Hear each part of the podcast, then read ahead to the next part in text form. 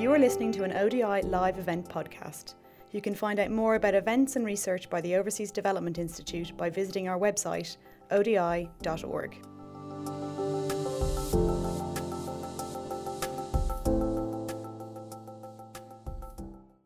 We are going to have some additional people trickling in, but we want to get started because we have an incredible show for you today. And we have a good number of people who are tuning in online as well, so hello to all of them. My name is Alex Thier, and I am the new Executive Director here at ODI. And I have an admission to make, is that when I was young, at some point, I think I actually cried reading the UN Charter. Seeing the ideals of humanity all brought together in this document and the aspirations, the incredible aspirations that were expressed after one of the, if not the worst times in human history is really incredible. And shortly after that, I rushed off into the sound of gunfire and went to work for the United Nations in the field during a civil war. And we're convening this discussion today because I think then, at its founding, as now, the UN, to paraphrase Winston Churchill, is the worst possible institution or example except for all of the others possibilities. The UN does so many important things around the world. And as I think we all know and are bracing for more, we have entered deeply uncertain times in the international environment, perhaps as uncertain as they have been since Churchill himself. And so we have gathered together a really terrific set of speakers who know an awful lot about the United Nations and politics, to talk about what the new Secretary General, Antonio Guterres, can and should select as his priorities in order to make a difference. So I'm going to ask each of them a couple of questions, and then we will have an opportunity for some of you to ask questions as well. For those of you who are watching online, I have a device in front of me which is going to produce those questions magically, so please send them in and let me know where you're writing in from as well. And if you really like what you hear or really don't like what you hear, we have a hashtag for this event, which is hashtag UNSecGen. I think it's supposed to be on a screen somewhere right there. And ask that you use it. And I'm told that if we trend on Twitter in London, President Trump is not going to cut funding for the United Nations. So with that alternative fact, let me turn to our speakers. First, we have, I'm delighted, Lord Purvis, Jeremy Purvis of Tweed, who is a Liberal Democrat member of the House of Lords and International Relations Committee, and I'll come back to you in a second. And then to the far right over here, certainly not politically, but just spatially, Achim Steiner, who has just finished a remarkable decade of leading the United Nations Environment Programme, probably through its most important era ever, and is now the director of the Oxford Martin School. We have online, joining from Video Link in New Delhi. I don't know if. Oh yeah, we're looking at you right now. Is Urvashi Aneja, who is an associate professor and executive director at the Center for Global Governance and Policy in the Jindal School of International Affairs, and finally my good friend and colleague Christina Bennett, who heads the remarkable humanitarian policy group effort here at ODI. I'm going to start with you, Jeremy, because your committee has fairly recently produced a report that speaks remarkably to what we're talking about, the UK and the UN priorities for the new Secretary General. Now, I won't pretend that you settled on one, so I'm going to ask you the hard effort of reflecting on what you heard and what do you really think his top priorities should be. Alex, Thank you very much for the invitation to be here. It's a real pleasure. And to thank the ODI for contributing to our inquiry report. The evidence from the ODI and the whole team was really powerful and helped us in our inquiry. So thank you very much. You said as in your formative years as a young man, you cried when you read the UN Charter. As a Liberal Democrat, I did the same when I read the Liberal Democrat Manifesto. For perhaps different reasons. But, but I will return to language because it was something that we did discuss within the committee. But I wanted to highlight just perhaps the very first conclusion or recommendation that the committee made. And we're a relatively new committee. The House of Lords, as the upper house, has never had a Foreign Affairs Committee before. And the International Relations Committee is in its first session. So we are, to some extent, breaking new ground. And our very first inquiry was a relatively short inquiry, taking advantage, to some extent, of what was then the impending appointment of the new Secretary-General. So part of our work was also considering the process around which the Secretary-General was appointed, and that may come up later in some of the discussion, because we found that very interesting and very helpful. But when we started our inquiry, we didn't have a new Secretary-General and we didn't have a new President. I think it's fair to say that there's consensus around our committee that we were enthused by one of them and less enthused by the other appointment. And I reflected that when I was watching the rather dystopian inaugural address of President Trump, I was watching it in having a very delicious Turkish coffee next to the Blue Mosque, and it will be...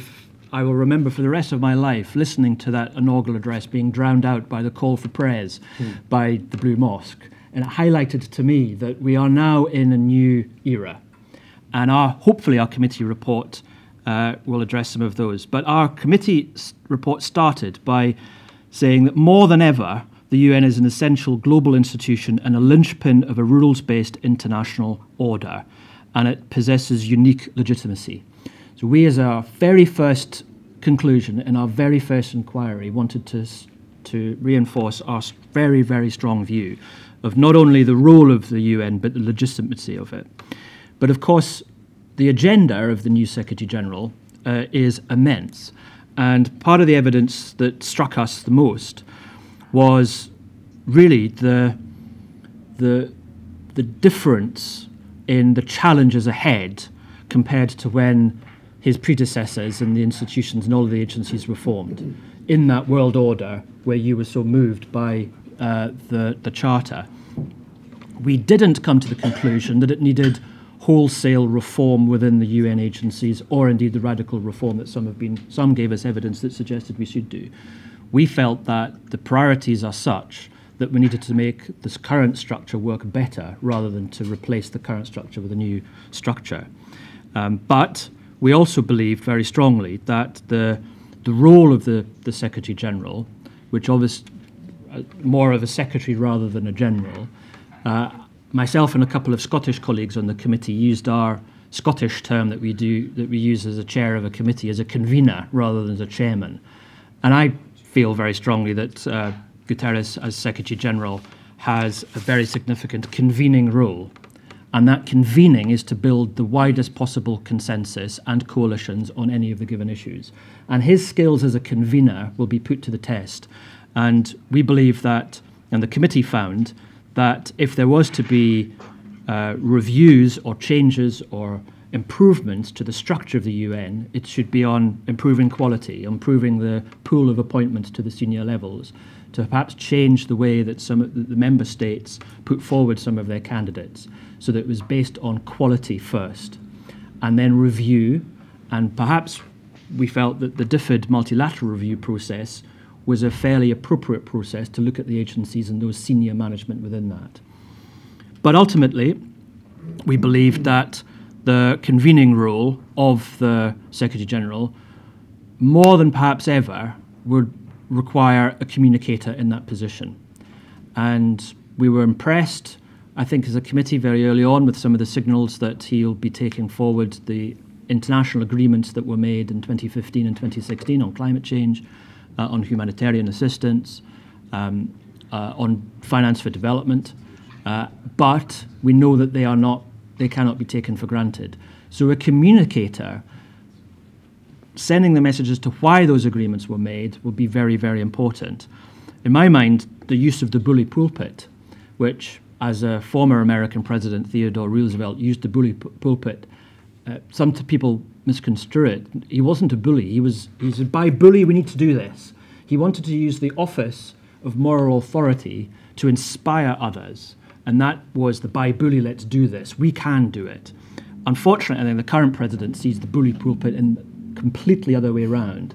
And he will see himself as a bully to get things done. So the Secretary-General, it's obvious to say it, but the Secretary-General's skills as a communicator to build the coalitions, but to communicate to the wider public. And that's why we were enthused by the process and some of the changes that were made that brought him about. We were very encouraged that millions of people were involved in the debate about what the Secretary-General should be. We were enthused that countries that had never been part of a process before had a much greater role in the appointment and the selection criteria for it, and the overall view of the General Assembly. And we were pleased that quite a lot of that thinking came from the UN Association here in the UK. Finally, Alex, because I know you want to keep the time. We felt that what was going to be of fundamental importance for his term will be that by the end of his first term, the relevance of that institution should not be questioned, and it should not be considered to be an anti-Trump organisation. And that will be difficult, but the challenges are so great. The humanitarian pressures are meaningfully different from the past, with an unprecedented level of internally displaced people. The fact that we argued that there should be reviews for the definitions of economic migrants and for those affected by climate change or for conflict within states. The pressures are immense, that if he's sucked into being an alternative, as much as I myself as a liberal would love him to be, then that will potentially cause difficulties for the United Nations.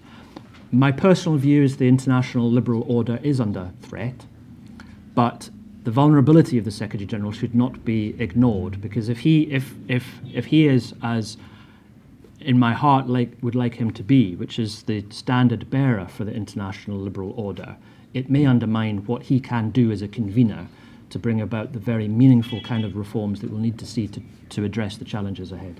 That's interesting. All right, we'll come back to you. Achim, he is going to be inundated with every conceivable problem in the world. And yet if you look back on his term or any other term of a Secretary General, there's probably only a couple things that they can really do to break through and make a long-term difference. What can he do? What needs to be his priority so that he will make an impact? And is it going to be possible in this climate? Well, let me first of all say that from the Charter, the ideal and values, I think we all still have a strong sense of identification with those. And I think every public opinion poll across the world speaks to an identification with an aspiration, because even if you were not born in the aftermath of the Second World War and the chaos and trauma of what gave rise to the United Nations, if you look at this charter today, it is a universal charter of aspirational values, and also from it derives this unique, Jeremy, you called it legitimacy, and I think principled voice, even though, in reality, every day across the world, contradictions emerge. But people sometimes view the UN as failing and, in a sense, being the cause of this. I think it is important, and I say this because having worked for 10 years in it, I actually think the narrative that is so often invoked with the United Nations is actually a complete misrepresentation. It is not a failing institution. It actually does extraordinary things every day. And we sit here today in London at ODI to talk about the UN, but this evening there will be millions of children who will have actually had a meal because the United Nations is where others either cannot be or do not wish to be. There are hundreds of millions of children who will go to bed tonight because they can actually not worry about polio and about other diseases because vaccinations programs have been done. planes travel across national boundaries because the United Nations provides the foundation upon which nations can do. Let us reach people across the world because of the Universal Postal Union. And there are areas of the UN that people are not even aware of, enable us to be a global community that actually communicates, acts in solidarity with one another. And yes, also the UN is very often at the front lines of where member states and political leadership in countries have failed. And I think this is one of the things that I very much hope Antonio Guterres will be able to correct, first of all, that misperception of, first of all, who is responsible for the chaos and the failures around the world, which in the first instance is not the United Nations. And the United Nations was founded because of these failures being a perpetual phenomenon of intergovernmental relations and also the tensions within societies. Now, we all know that a Secretary General does not have a magic wand, as Antonio himself said in one of his first statements. And I think to some extent, Alex, very often the tenure of a Secretary General is actually not defined in, let's say, public perception terms or historical analysis by what he or she sets out, she being perhaps one of the future possibilities, but rather by events that define their tenure. And if you look back to Kofi Annan's tenure, probably one of the most inspiring Secretary Generals the UN has ever had, leading this institution, his tenure was defined by Saddam Hussein in Iraq, at least in the view of some. And yet much of what he was able to bring to the United Nations was transformational. He began to, I think, aspire to what Jeremy referred to as that voice, that principled voice in a world full of contradictions that can stand out.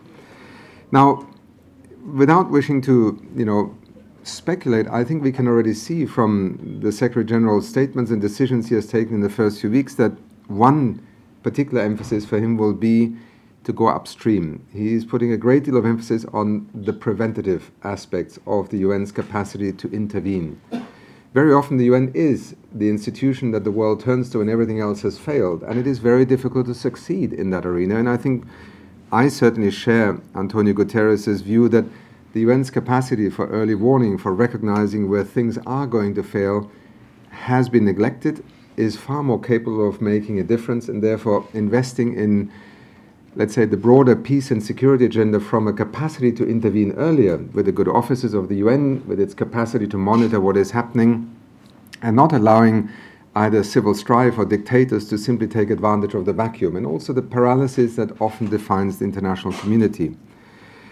Alongside that, I think he has also signaled that integration, the deployment of a more cohesive capacity of the different entities across the UN is of critical importance to him. His early decisions about the new executive committee, the signals he is sending in terms of the kind of management and leadership he is calling for within the organization, point to a very strong priority in the area of linking and joining up the capacities in peace and security, the humanitarian element of the UN in its various agencies, and the development agenda.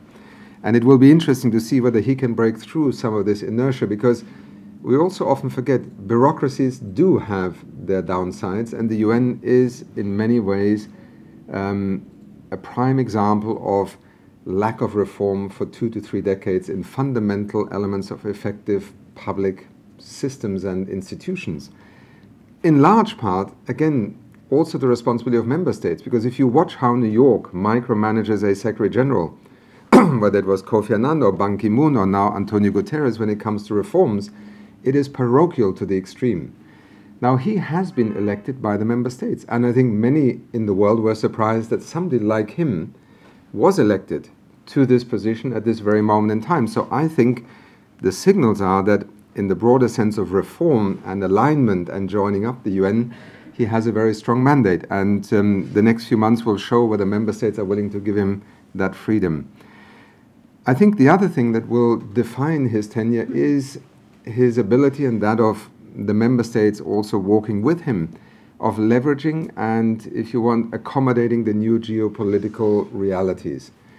What you have right now is, in many respects, the traditional powers, with one exception, in the Security Council, stepping back from international leadership. And that's putting it mildly. And I say with one exception because quite clearly China is the one permanent member of the Security Council that is walking in the exact opposite direction. But we also have the emergence of Africa, not just as a continent that is a concern to the world, but actually will define a great deal of what happens next in the world, global economy and otherwise. And we have other parts of Asia that clearly, in the reality of how the world will run itself and find ways to work together or fall apart, will be defined by a far greater number of countries and more diverse than has been the case to date. And I think this Secretary General will be at the forefront of helping to interpret this new reality in terms of how the UN also adjusts. Finally, if I may just point to one thing that you have both alluded to already, I think one of the perhaps more frustrating facts will be that at this very moment in time, when a Secretary General has the capacity to set agendas, to put new reforms in place, to convene new coalitions in the positive sense of joining up the best of what the world can provide to the UN, he is confronted with a political climate and in some parts of the world with a direct assault on fundamental principles of international law, of normative standards, and also, excuse me, in a sense an assault on the capacity of the UN to mobilize resources, political capital, and the mandate to intervene that may actually make his tenure far more difficult far earlier than some would have wished for. Well, thank you. Your second to last point is a great segue to go out to Urvashi. We're sitting here in London. Can you hear me okay? Yes? Yes, I can hear you. We're sitting here in London. We're talking about America, but hasn't the world moved on? I mean, we're in a multipolar world. India, China, Africa, as Achim said, these are the places that are going to matter for the next century. Tell us what you think. How does a Secretary General of the United Nations respond to this and make it so that it's a United Nations that actually represents the world today and not the world of 1945 or thereabouts? Thanks. I hope I'm audible. Thanks, ODI. It's a pleasure to join this conversation and be part of this panel. I've never done a video link like this before, so I hope the connection doesn't drop. And it's also a bit challenging because you can't see the faces of your audience. You have no idea to what extent you're making sense or not. So hopefully this works out fine. I think maybe... So that's good. Okay, fantastic. That's all I needed to hear. I think there's two kinds of points that I'd like to make. One, I guess the challenge for the new Secretary General is how to remain relevant in a multipolar world.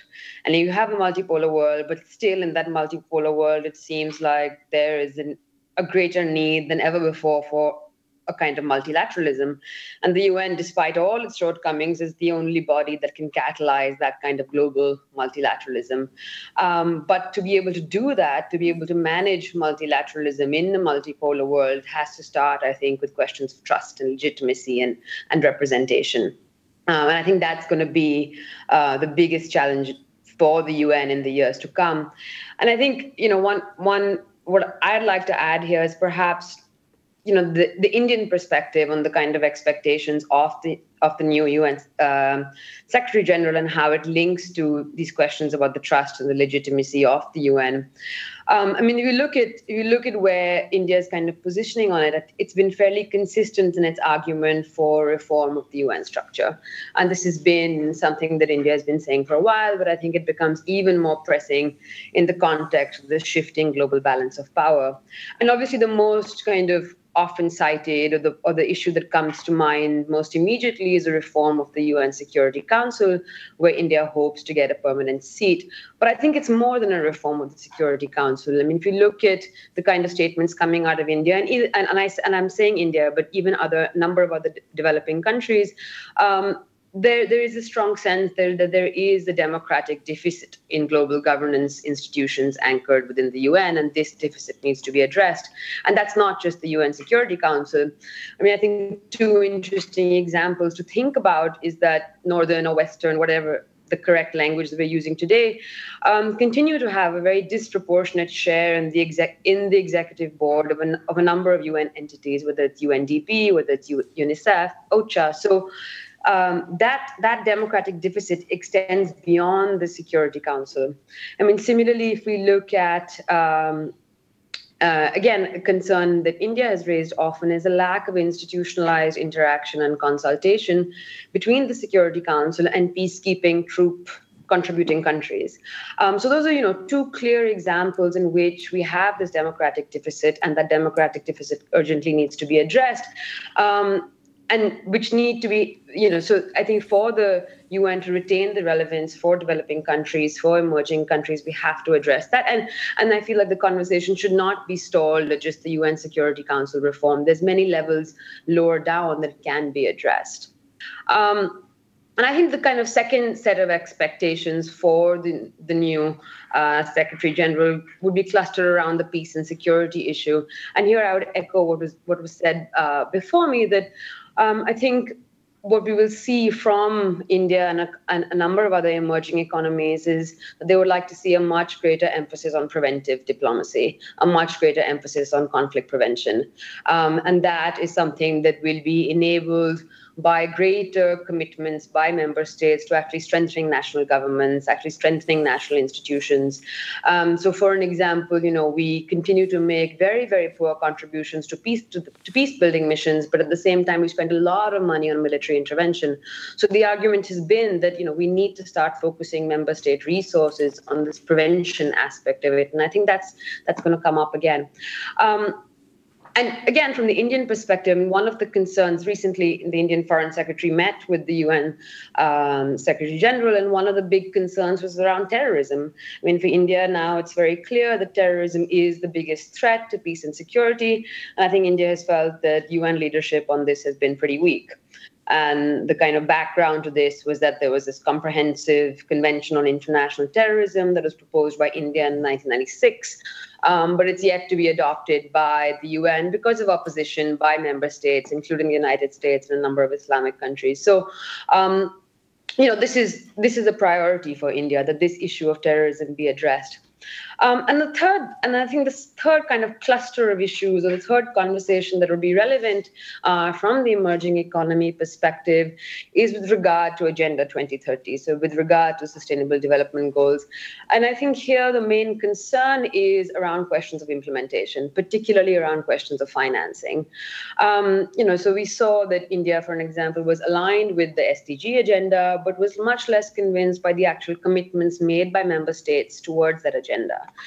Financial commitments made towards that agenda. So, we didn't, at the Financing for Development Conference, we didn't see any new commitments by traditional donors in terms of ODA. In fact, few have met their kind of 0.7% GNI commitments. And I think there was some kind of pushback that, this SDG agenda was not going to be fulfilled through South-South cooperation alone or domestic resource mobilization alone, that all of these were additionalities, that it didn't detract from the traditional kind of North-South responsibility. And that what was required was, what does that mean for the expectations of the new UN Secretary General is that there should be greater leadership on this question of financing sustainable development. And that should be a universal agenda, not just one in which the South-South actors are kind of filling the gap in existing financial commitments.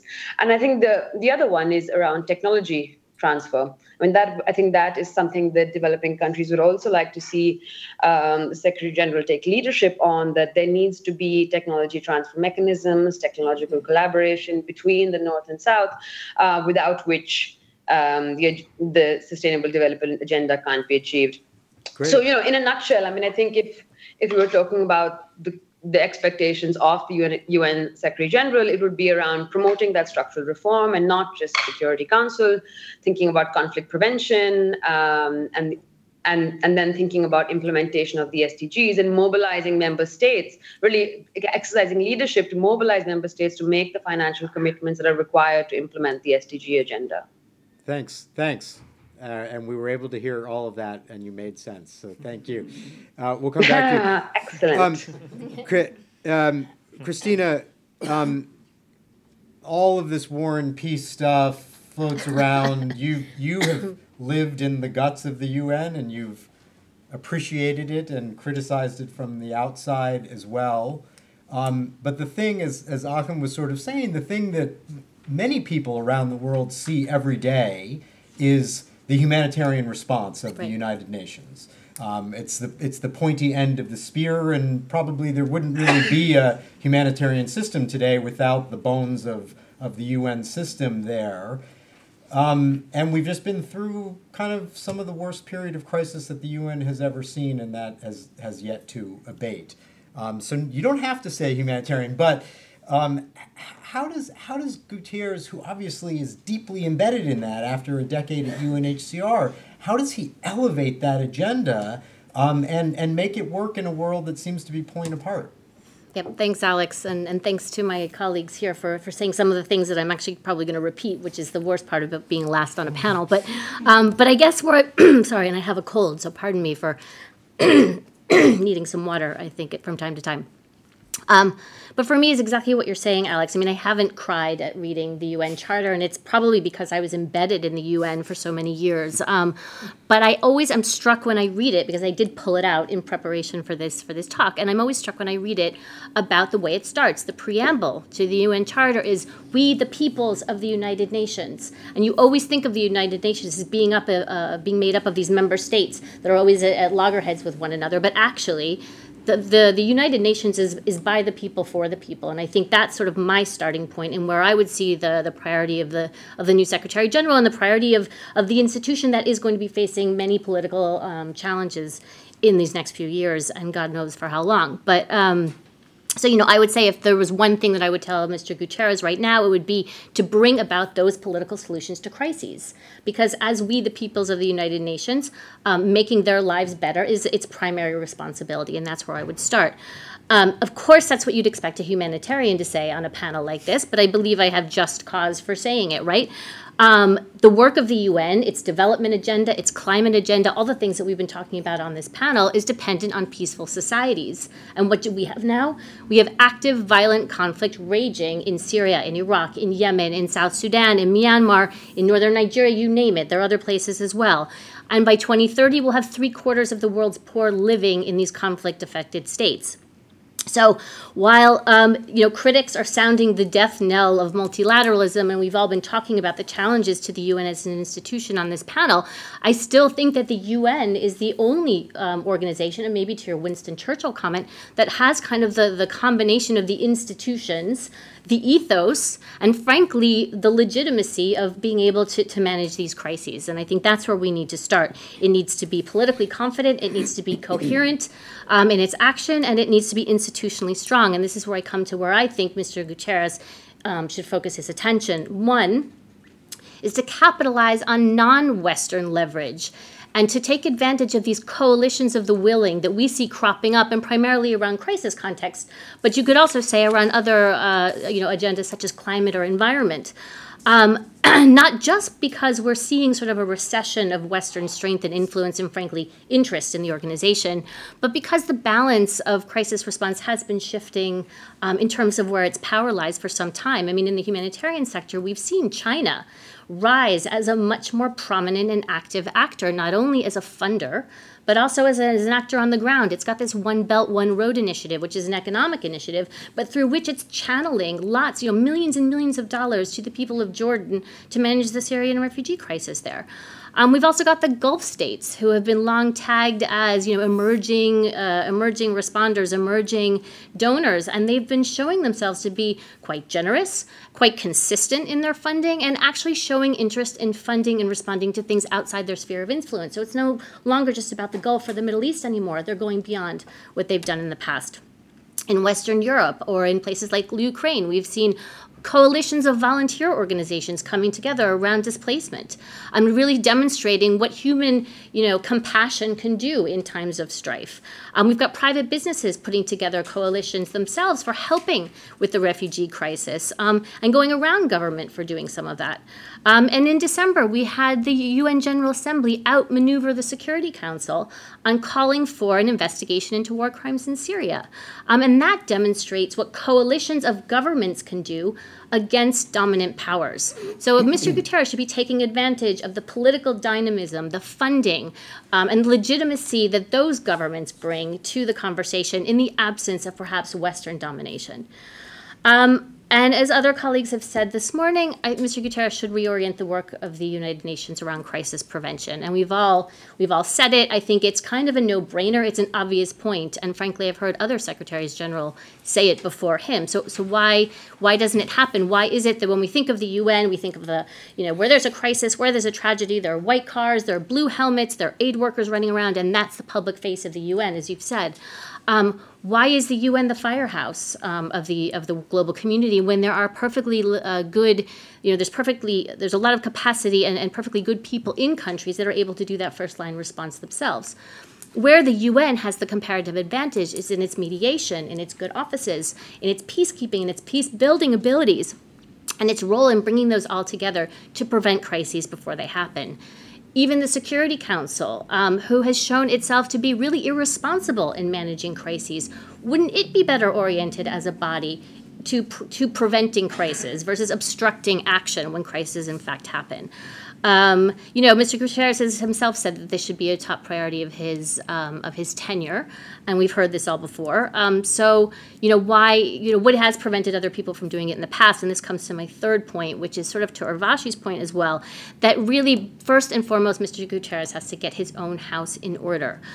He is the CEO of a very complex organization, but he's got a cadre of talented, energetic, really dedicated people, most of whom work very hard and very, very difficult jobs. They crave leadership, they crave vision. I would have counted myself as one of those people. But they work within a system and within a governance structure that is outdated, outmoded, and does not reflect the geopolitics of what's happening today. So what does he need to do? Starting with the Security Council, its governance, its power relations don't reflect the multipolarity of the world today. That's a hard nut to crack, but it needs to get away from being held hostage time and time again to the interests of its dominant powers. The UN development system is fragmented. There are more than 1,500 offices in the UN development system across 180 countries, and that's not even counting the sub-offices and the sub-sub-offices of each of those organizations in the countries where they work. And the global humanitarian system, such that it is a system at all, is incentivized to prioritize costly response over any kind of preventative action, any kind of preparedness, or allowing some of the first response to come from those governments, those local organizations, those municipalities, where there is capacity and there is willingness to get the job done themselves. So the fragmentation of the system is appalling and crippling, and so palpable is the frustration with the UN by governments that they're taking matters into their own hands, for better or for worse. How can he get that back? How can he re-legitimize the UN in the interests of world order? Is Mr. Guterres the right man for the job? I think he is. You've alluded to the fact that he ran UNHCR for 10 years, and I think it makes him perfectly capable of this job. He understands what conflict does to societies. He understands that his success will depend on managing those crises and ensuring relief and safety for those who are living under them.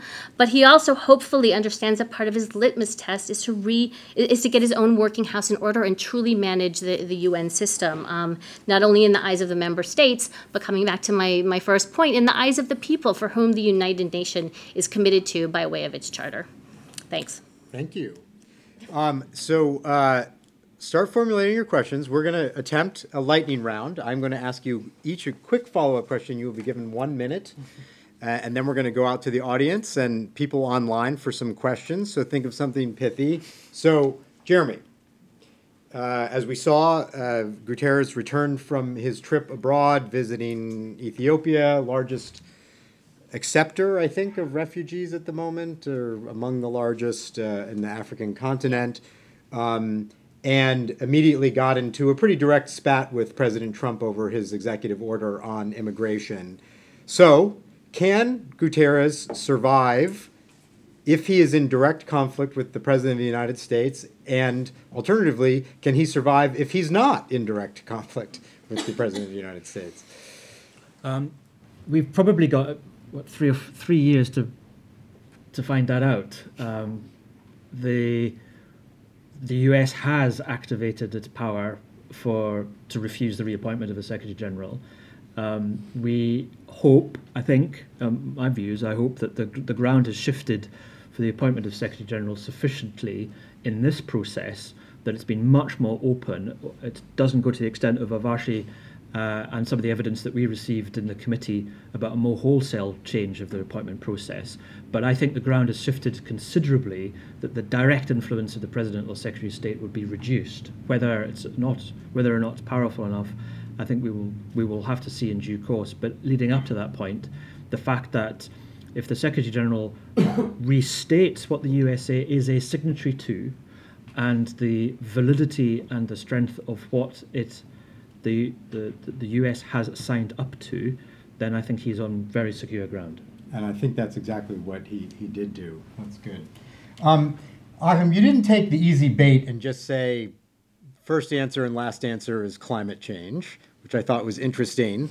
If I were to ask my kids, they're 10 and 12, they would say, what you guys are talking about is moving deck chairs on the Titanic because this ship is sinking, not because we're hitting an iceberg, but the iceberg is melting. Does all of this matter if the number one priority of the United Nations is not to deal with the global threat that climate change poses? Well, I'm not worried at the moment that in the United Nations and in the vast majority of capitals around the world, climate change is actually a number one priority. I mean, people still need to remember that against all odds, in just 25 years, through the convention, through the IPCC, through the work of so many at national level, but ultimately enabled by the United Nations, we managed to bring the world together and have a collective response to climate change. Now, we can see how volatile it is. We can see that it is not adequate in terms of a 2050 timeline and actions taken. But, if you speak to any UN official today, which is one barometer, climate change is right there. Now, what is happening in Washington on the climate change front is going to be, I think, extremely interesting over the next few months, because what I think will happen is that if the US chooses or opts to actually walk away in one form or another, either by ignoring it, by withdrawing or whatever the technique may be from the Paris Agreement, I think you will see a world very quickly beginning to rethink how it will deal with America outside of a Paris Agreement. And that, I think, is something that the United Nations can in part facilitate as a constructive dialogue, but it cannot tell the United States what to do. The other part of it, I think, is also that, Jeremy, it's very important that we also accept that climate change is not a freestanding challenge for the world. The only way to address decarbonization, deep decarbonization of our economy is unprecedented in terms of the scale, magnitude, and the short time we have, has to happen embedded in a context that relates to development, to economic choices, to infrastructure, and, yes, also to North-South collaboration. And whether that is couched in future in the common but differentiated responsibilities language, which I think has in some ways outlived its definitional value, there is a collective capacity to respond to climate change that is predicated on the United Nations being a central reference point for that. But not by taking climate change out all the time, saying we're going to deal with peace and security, and then we're going to deal with this, and then there is climate change. Climate change is embedded in virtually all of the areas of the Sustainable Development Goals, and therefore, back to echo a little bit, to me, the United Nations has also been given this remarkable opportunity to address what I have sometimes called the missing half of the whole globalization agenda for the last 30 years. The SDGs is actually the other half, because everything has centered around an economic paradigm of trade and liberalization. The SDGs are the other half of a globalization agenda, and it can rebalance and to some extent address the frustration of this one-eyed approach to international development that we have seen dominate the development discourse, international relations, through a very narrow lens of defining trade as the all-enabling or disabling platform on which to deal with globalization. Okay, great, thank you. Urvashi, one could argue, that we now have a Security Council that has 4 of 5 permanent members that are nationalist-leaning governments, and maybe if India joins, it'll become 5 out of 6. How do we credibly talk about the incredible burdens that we've just placed collectively on multilateralism in a world that is clearly moving in the opposite direction.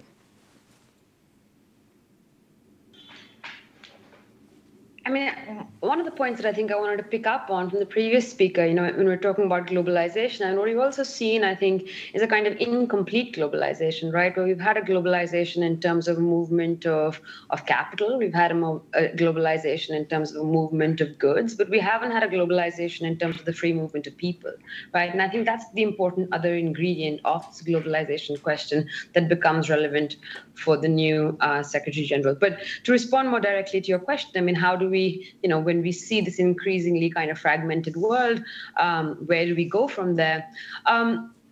You know, on the one hand, I think we have to recognize that, you know, emerging powers, if you look at the recent BRICS conference, year after year, all their declarations have actually affirmed the centrality of the UN.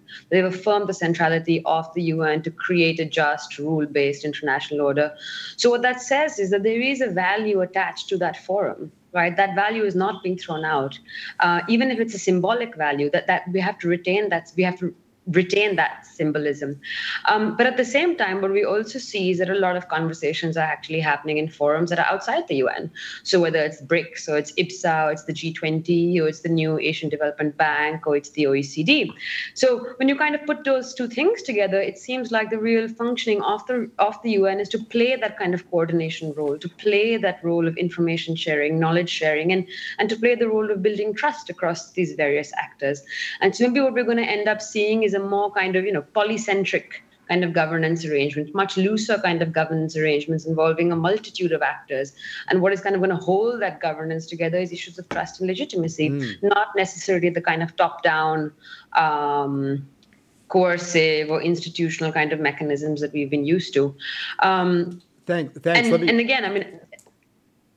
Yeah, sure. Well, let me take that point and go to Christina, because you make this compelling argument about the Security Council and not being able to deal with effectively with peace and security situations, which will likely lead to more coalitions of the willing as opposed to international action under a UN umbrella where peace and security is concerned. And in some ways, Urvashi is saying maybe that's a good approach, but it also risks fundamentally undermining the purposes of the system on the peace and security side for which it was created. Yeah, no, I don't think what I was saying. Thanks, Alex. I don't think what I was saying was that the coalitions of the willing should overtake the centrality of the UN or the primacy of the UN on some of these issues. And I think sort of what Urvashi was saying, that, you know, there is a movement toward these coalitions or governments taking matters into their own hands and going around the UN, where the UN doesn't have a role to play. I mean, we saw that in terms of crisis. We saw that in Colombia, where you had a bunch of groups getting together over FARC and not involving the UN in those negotiations. So it's not always that the UN has to be at the center of all this. However, what I think the UN can do is bring together, is sort of the convening power that Jeremy was talking about, to bring together, to serve as the convener of these coalitions of the willing and embolden them and support them and provide channel funding to them so that they do become the dominant voice of global politics. That in an era where we're being challenged by some of the, you know, Western powers, go around them. We don't need them necessarily all the time. There are other coalitions that can be formed around the issues that are global, that the UN cares about and wants to promote. And in doing so, it will recreate the UN's legitimacy and perhaps around a more balanced way for itself. And in creating that legitimacy, you might see a reversion back to the rules-based system that everybody is decrying the death of right now. Great, thanks. So I've got a couple of online questions, but let's go first in the room. I'm going to take two questions to start. Please state your name, where you're from, make it brief. We have a microphone, and if your question is directed towards somebody in particular, please let us know. So, gentleman in the back. Thank you. Adrian Hewitt. I'm a senior research associate at ODI. And as I'm going to ask a critical question, I better also state that I'm a great fan of the UN, albeit not a lachrymose one. And I'll apologise for talking about not a P5 or a potential P6 member, but a tiny member state of the UN. and this is the following. In a few weeks' time, I'm going to go to Haiti for ODI. We've got 4 people working in the public sector there, helping to support a very weak government. And it'll be the second time I go to Haiti. First time was probably a dozen years ago, and in those days, Haiti didn't have cholera. But we have to take all the precautions this time. Now, the UN, the cholera came with the UN. There's scientific proof of that.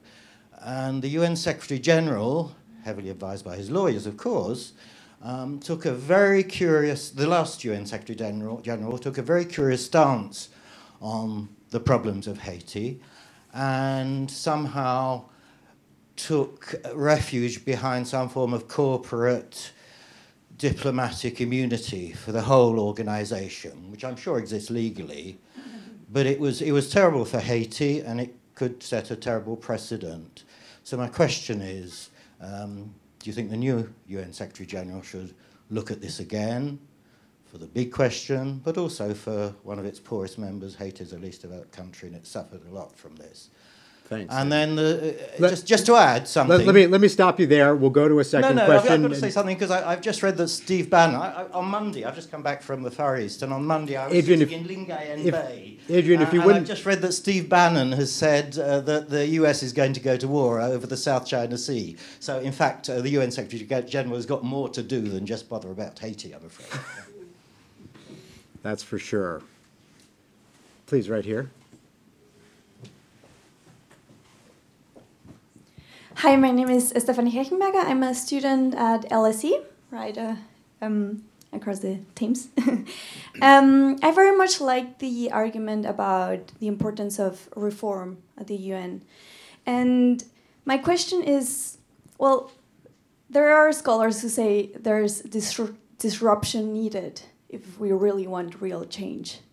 So in face of Trump's presidency, well, there's this saying, critics say there's domination of the US in many institutions around the world and also in the UN. And that made it really hard for the status quo to break. So in face of Trump's presidency and kind of loss of trust and legitimacy around the international community, Could a new power relation emerge from here? And my question is, to what extent do you think Trump's presidency is the disruption that we needed for change? Huh. Interesting. Inadvertent change in the international system. Why don't you not all answer all of those questions, but if you have thoughts, Jeremy? I don't know about, for Adrian's point for Haiti, I don't know enough about that, but our committee did consider accountability. We focused on peacekeeping roles and the concern that we'd had about sexual abuse in peacekeeping, the fact that there still isn't pre-deployment training for peacekeeping forces and there isn't sufficient transparency in the operation of that particular aspect. But we did also believe that this is the opportunity for a UN Secretary General to reform the review and accountability, not only of the Secretary General, but senior leadership. Doesn't directly address the point. South China Sea issue, I very suspect that one of the candidates for our next inquiry, we're 2/3 through our inquiry in the Middle East at the moment, our next probably will be within that region. And having been there in the autumn in Taiwan, I know that it's a very sensitive issue at all. With regards to whether the Trump presidency will be a kind of a destructive catalyst to something, it may be rather than a catalyst for substantial reordering of the regime, it may actually be inadvertently provide the basis of when we reassert the principles behind it. And that's not necessarily a bad thing. And the fact that we are seeing some of the challenges, more so in the Western countries, with regards to our uncertainty about how we respond to one of the elements of globalization, and the fact that the response for that has been a degree of isolationism or country first. We're seeing it in the UK, we're seeing it. That is not shared across other regions necessarily, or it's considered in a different way. So perhaps we are, I was really impressed with Urvashi's points, perhaps we are always looking at it from our prism, from the Western perspective rather than seeing it from elsewhere. But ultimately, I think it's going to be an opportunity of reasserting that there being a rules-based international system of government which is able and capable of addressing some of the challenges. But it has to demonstrate that it does, beyond the humanitarian. And I think that is probably one of the big weaknesses, because otherwise we'll simply see the UN as the humanitarian coordinator rather than being a system of governance, which fundamentally it was designed to be in the outset. Christine, do you want to say something about Haiti? Do you have thoughts about the... No, I would just say, though, that if Mr. Guterres wants to reestablish the legitimacy of the UN, he needs to take those kinds of situations seriously and investigate them thoroughly. But in terms of the details of that, I wouldn't know what the first step might be. But on the UN reform question, I guess to your point, I would just say that events have been the disruptors in the push toward reforming at least the humanitarian system. We're faced with, unprecedented levels of displacement, of too many hot crises all at the same time, requiring a capacity and a level of funding that the current humanitarian system simply doesn't have. So we've already had that disruption happen to us as a system. And frankly, the conversation about the shifts in power and the reforms that need to happen at the UN are already taking place. Those conversations have happened, and that train has left the station. The Trump presidency isn't the disruptor for us. It may hasten that disruption or hasten what needs to happen around the disruption that's already happened for us. But humanitarian crises have already shaken us enough, or shaken the humanitarian sector enough to need to reform. Achim, thoughts? Well, two brief remarks. On the issue of Haiti and cholera, I think what we saw in the years immediately following this tragedy, and it was a tragedy, the last thing that Haiti needed was cholera to be added on top of everything. But let us also put two things in perspective. One is the events that led to it are tragic in themselves, because peacekeepers who were deployed to help tragically brought with them cholera. It was not by intent. This is an accident that has happened. Now, what was unforgivable was the approach that the Office of Legal Affairs, let's be very clear, that is bound increasingly by a US-based litigious culture of risk management and risk minimization, paralyzed the Secretary General and the UN system ability to, first of all, acknowledge what had happened, and secondly, very much be on the forefront of responding to helping Haiti deal with this. I think the notion of culpability, to me, was a red herring, but the UN, because of the legal advice given, made itself almost a dartboard on which the frustration of the world would play out. But let us also give credit. Just before leaving office, the Secretary General did actually take the unprecedented step of offering an apology.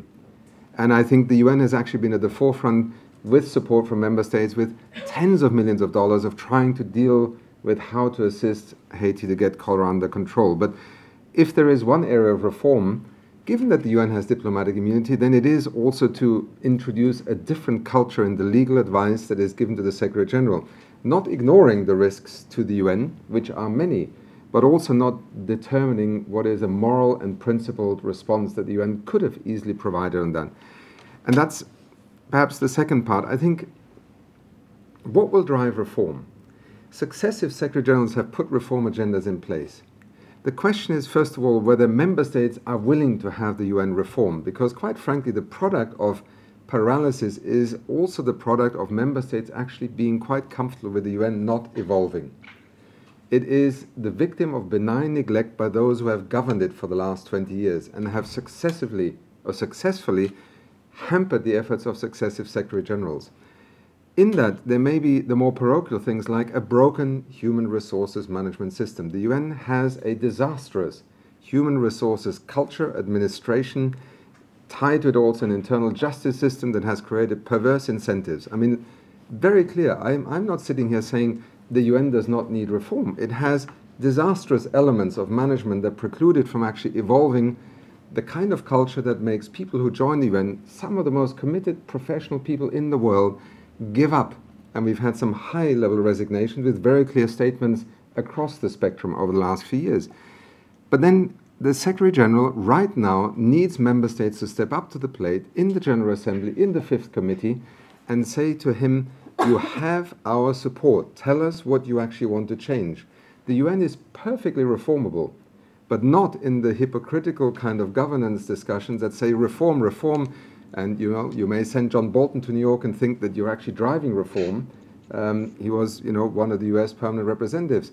No, you have to build a consensus amongst member states so that India and the US or Botswana and Bangladesh don't end up stopping reforms, and this is a purely hypothetical juxtaposition, by the way, because of a P5 position that they want.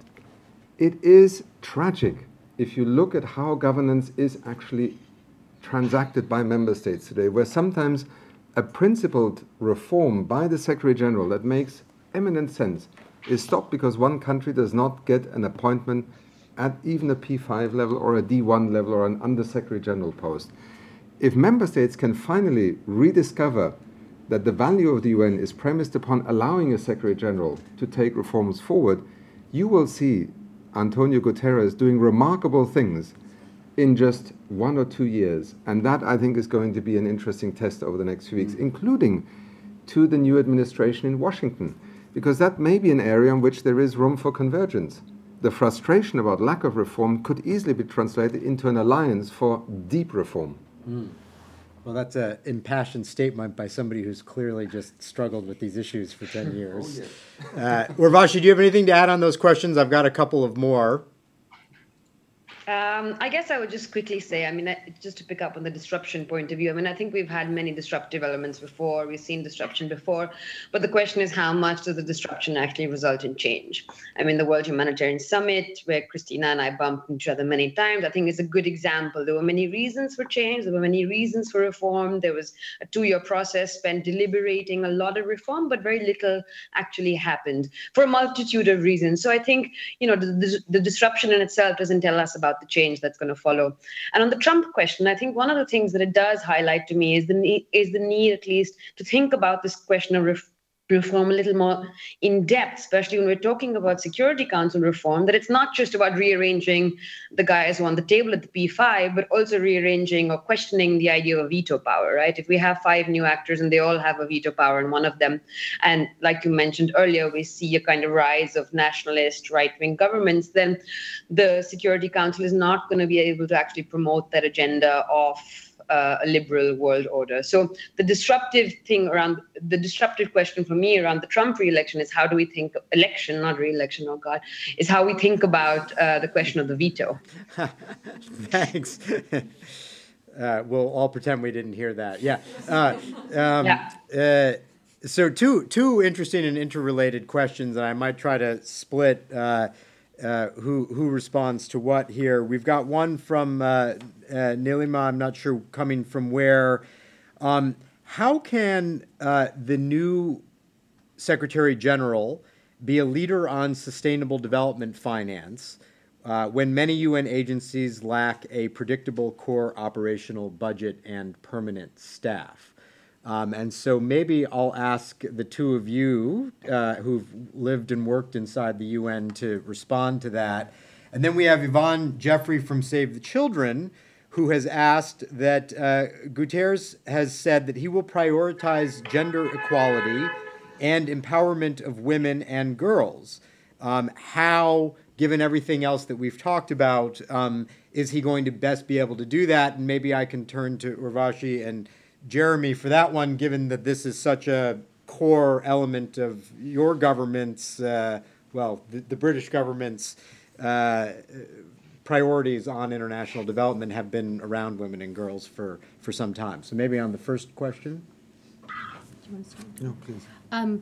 So maybe on the first question on development finance, I think part of what Mr. Guterres could do is, basically push a lot of that back to the member states. The development agenda, the UN's role in the development agenda needs to be streamlined. The UN needs to decide what it has the comparative advantage to do, where it can make its mark, and then align the way it spends its own resources around that. And after streamlining the organization and streamlining its what it does along along development issues, then turn it back to the member states who themselves are responsible for implementing the development agenda, for implementing the SDGs, and themselves can take on some of the financial responsibility of what that happens through their own tax revenues and raising the funds themselves. Awesome. two observations. I think, first of all, there is a kind of foundational discussion that needs to be reanimated about the 0.7 target. I think there has to be an acknowledgement, not only in terms of an obligation or a once negotiated decision in the General Assembly, that industrialized countries will make a commitment to the idea of international development finance.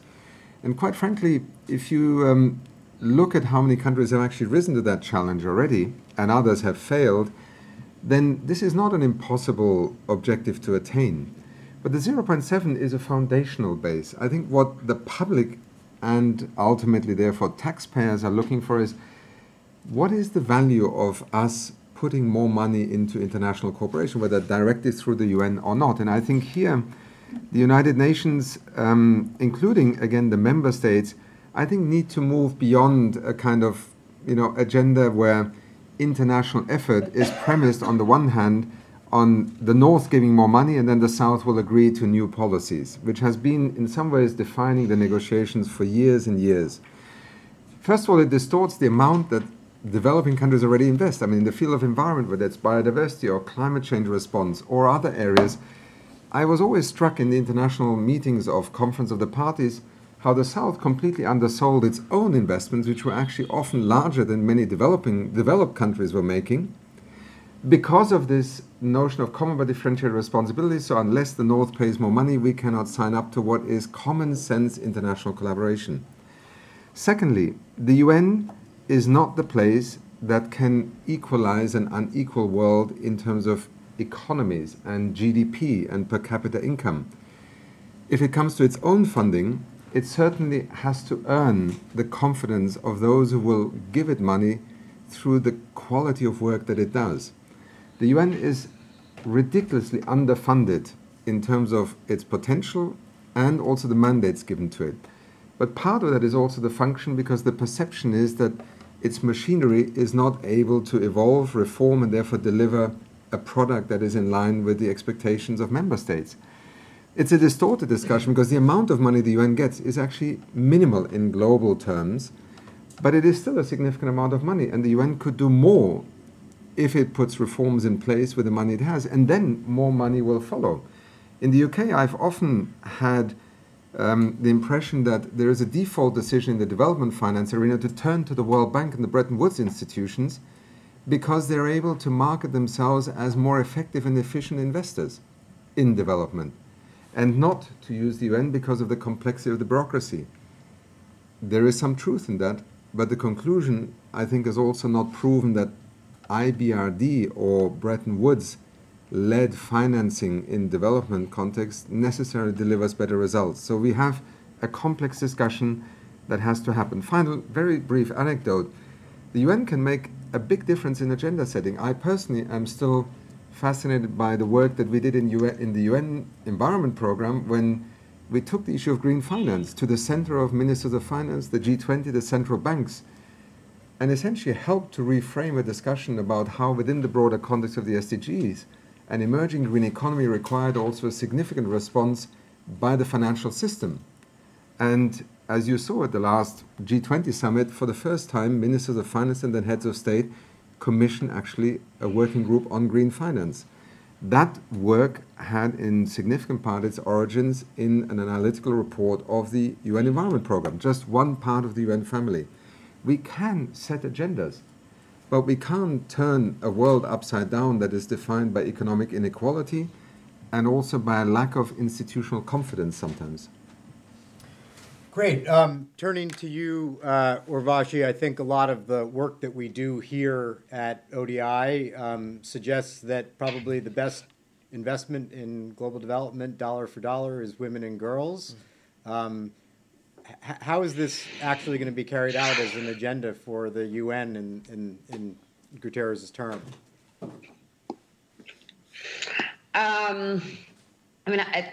I want to make one point about the financing, but I'll start with the gender.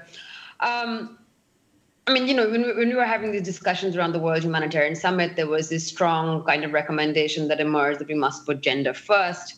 And I think there's, and yes, that's definitely the case. We must put gender first, but I think there's two other aspects that we need to consider and it would be important for the UN to take leadership on.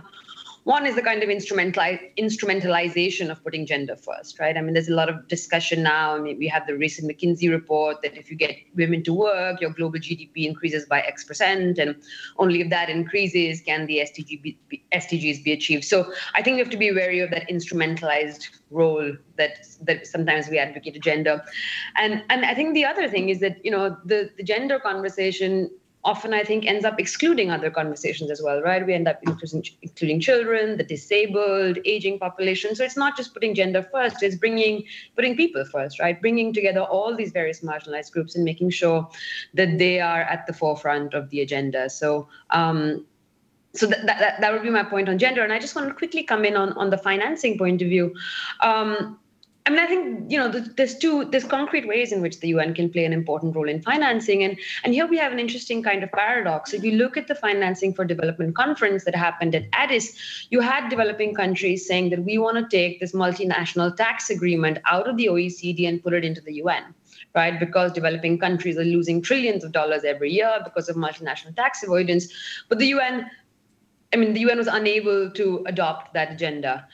So, you know, you have opportunities in which developing countries are saying we want the UN to be at the forefront of this agenda because we recognize the centrality, we recognize its legitimacy, we recognize its convening power. And I think that needs to happen. So the UN can play that kind of important role for development finance.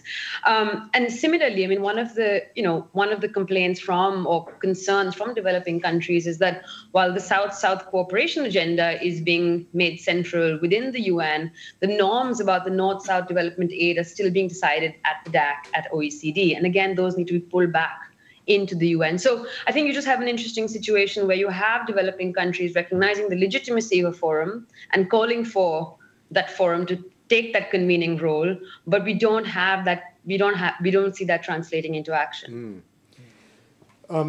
Jeremy, probably one of the most consistent elements of development policy in the UK for the last number of years has been a strong focus on elevating women and girls. How do you think that the UK should push the UN to make that a central agenda? And I think that as a result of that consensus, I think that the UK can take a fairly proud look at the position that it has, and certainly through its DFID support can lever in for the work.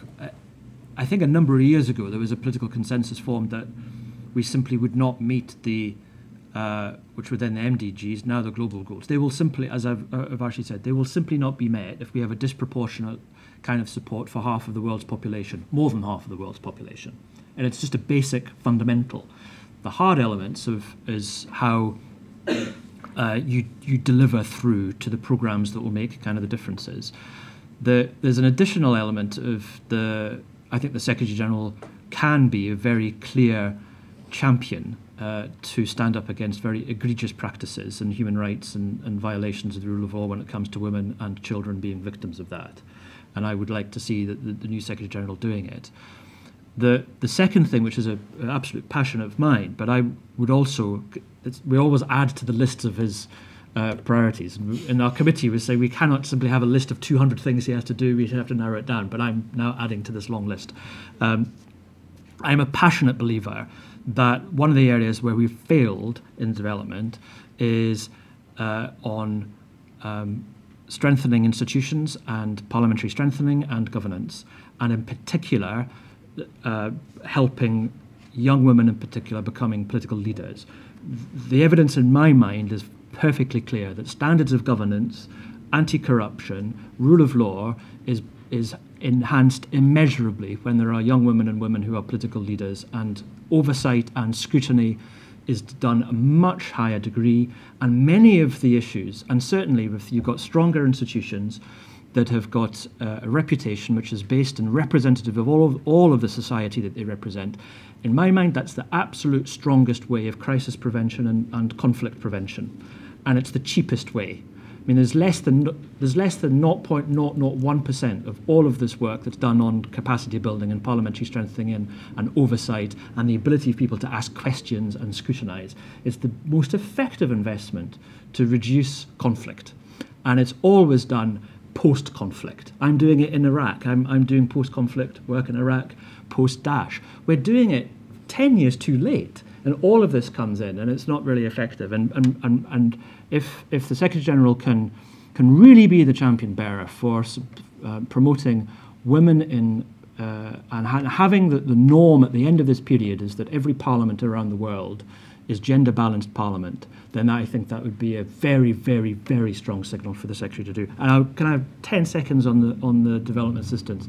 It's also very passionate to me, because I took through the 0.7% legislation through the House of Lords that enshrined in law. We're the only one to do that, and it is under threat. I turned down being on the Daily Politics today because to be up against an MP on the subject of why are we keeping 0.7% when we have all of these difficulties at home. And we have to be continuously being vigilant about it. And again, if the Secretary General can do one thing, I think he should be having every 6 months bilateral discussions with all of the donor heads of state to really make sure that the case is continuously made about this development assistance works. And it is core to his success. He's been put in place, and he has to make sure that those who are the funders around the world, his job, his role cannot succeed unless they step up to the plate. And one of the things where I give credit, I'm not just saying it because I'm here in the ODI, but I will say it anyway, the work that you're doing in showing the case for acceleration of aid, because the SDGs will not be met if the acceleration is aid, that is him and his management teams.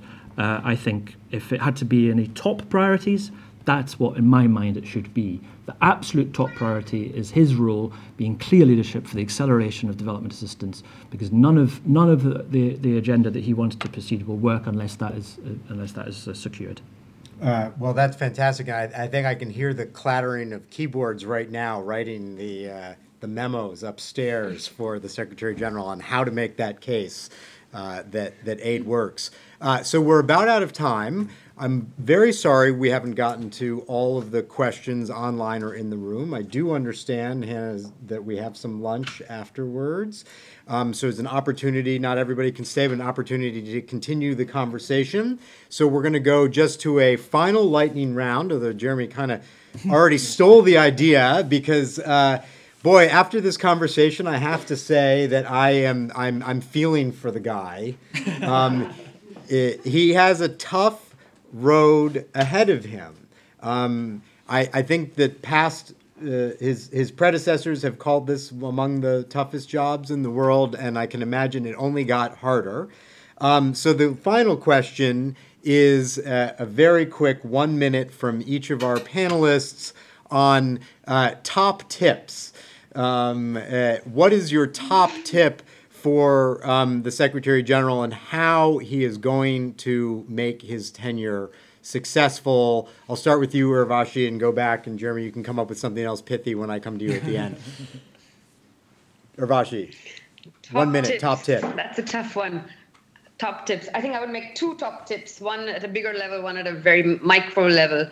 I mean, I think the top tip would be around reform, right? And I don't think the conversation needs to stop or be paralyzed by the UN Security Council reform. I think we can have reform at many levels of the UN, whether it's the executive boards of UNDP and OCHA, or whether it's more institutionalized cooperation between the Security Council and the country. Building. There's many ways to create a more representative reform, and I think that it will be key to building trust, building legitimacy, and really being an organization which is for the we, the people. A very micro kind of tip would be, especially since we're talking about humanitarian response and that being the most visible of what the UN does, I think it's that in a disaster, you have to translate OCHA websites into the language in which you are operating. That would be my micro-level tip for how you need more legitimacy and representatives on the ground. That's good and specific, and I really like this idea that you talked about before of the democratic deficit and the representation at multiple levels of the UN. Achim, top tip.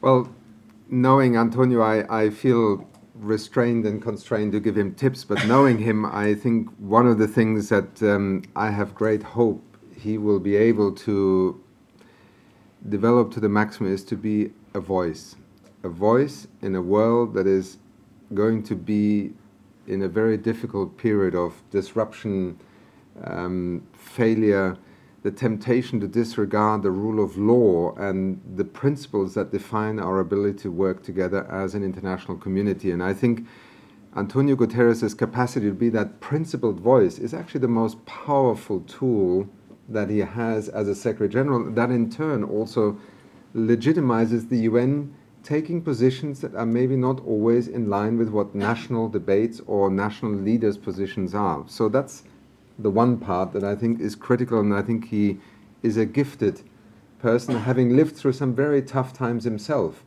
to be able to articulate that with all the credibility he brings as a person, but also then I think be given and seek the mandate for deep reform in the system. And I think he has already put in place some of those signals.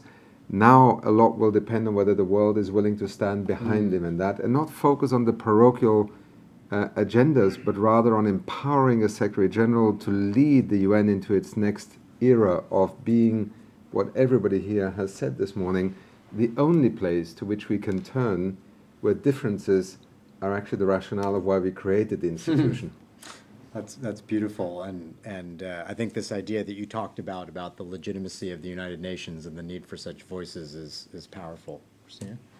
Top tip. Okay, go back to an earlier point I was making. You don't have to repeat the OCHA one. No, I mean, and I'm with you on that one. Importance of language, yes. No, but I guess what I would say to Mr. Guterres is look for your allies in unconventional places. And those could be political allies, funding or financial allies, or operational allies. And where you find them, build them up, build coalitions around them to make them strong. Done. Wow, good. Yeah, you win the minute prize. Okay. Don't blow, Jeremy. Final word. I was just reflecting. I've been probably...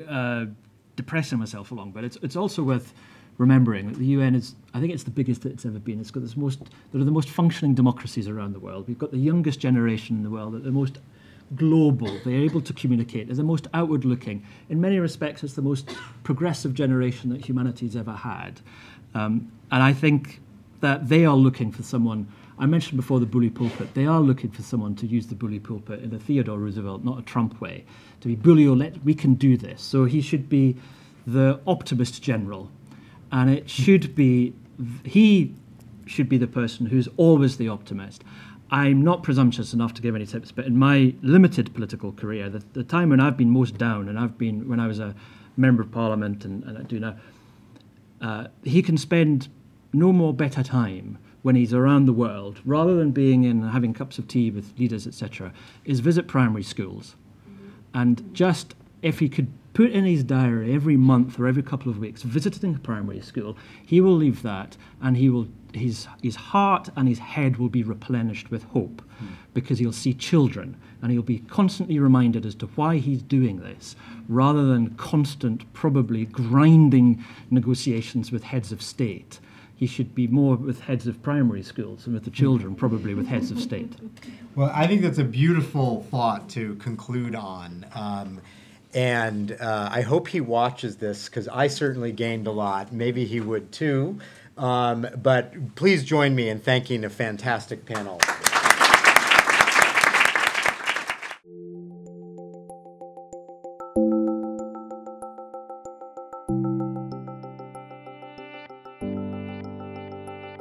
Thank you for listening. For more ODI live event podcasts, find us on SoundCloud or subscribe to the Overseas Development Institute podcasts via iTunes.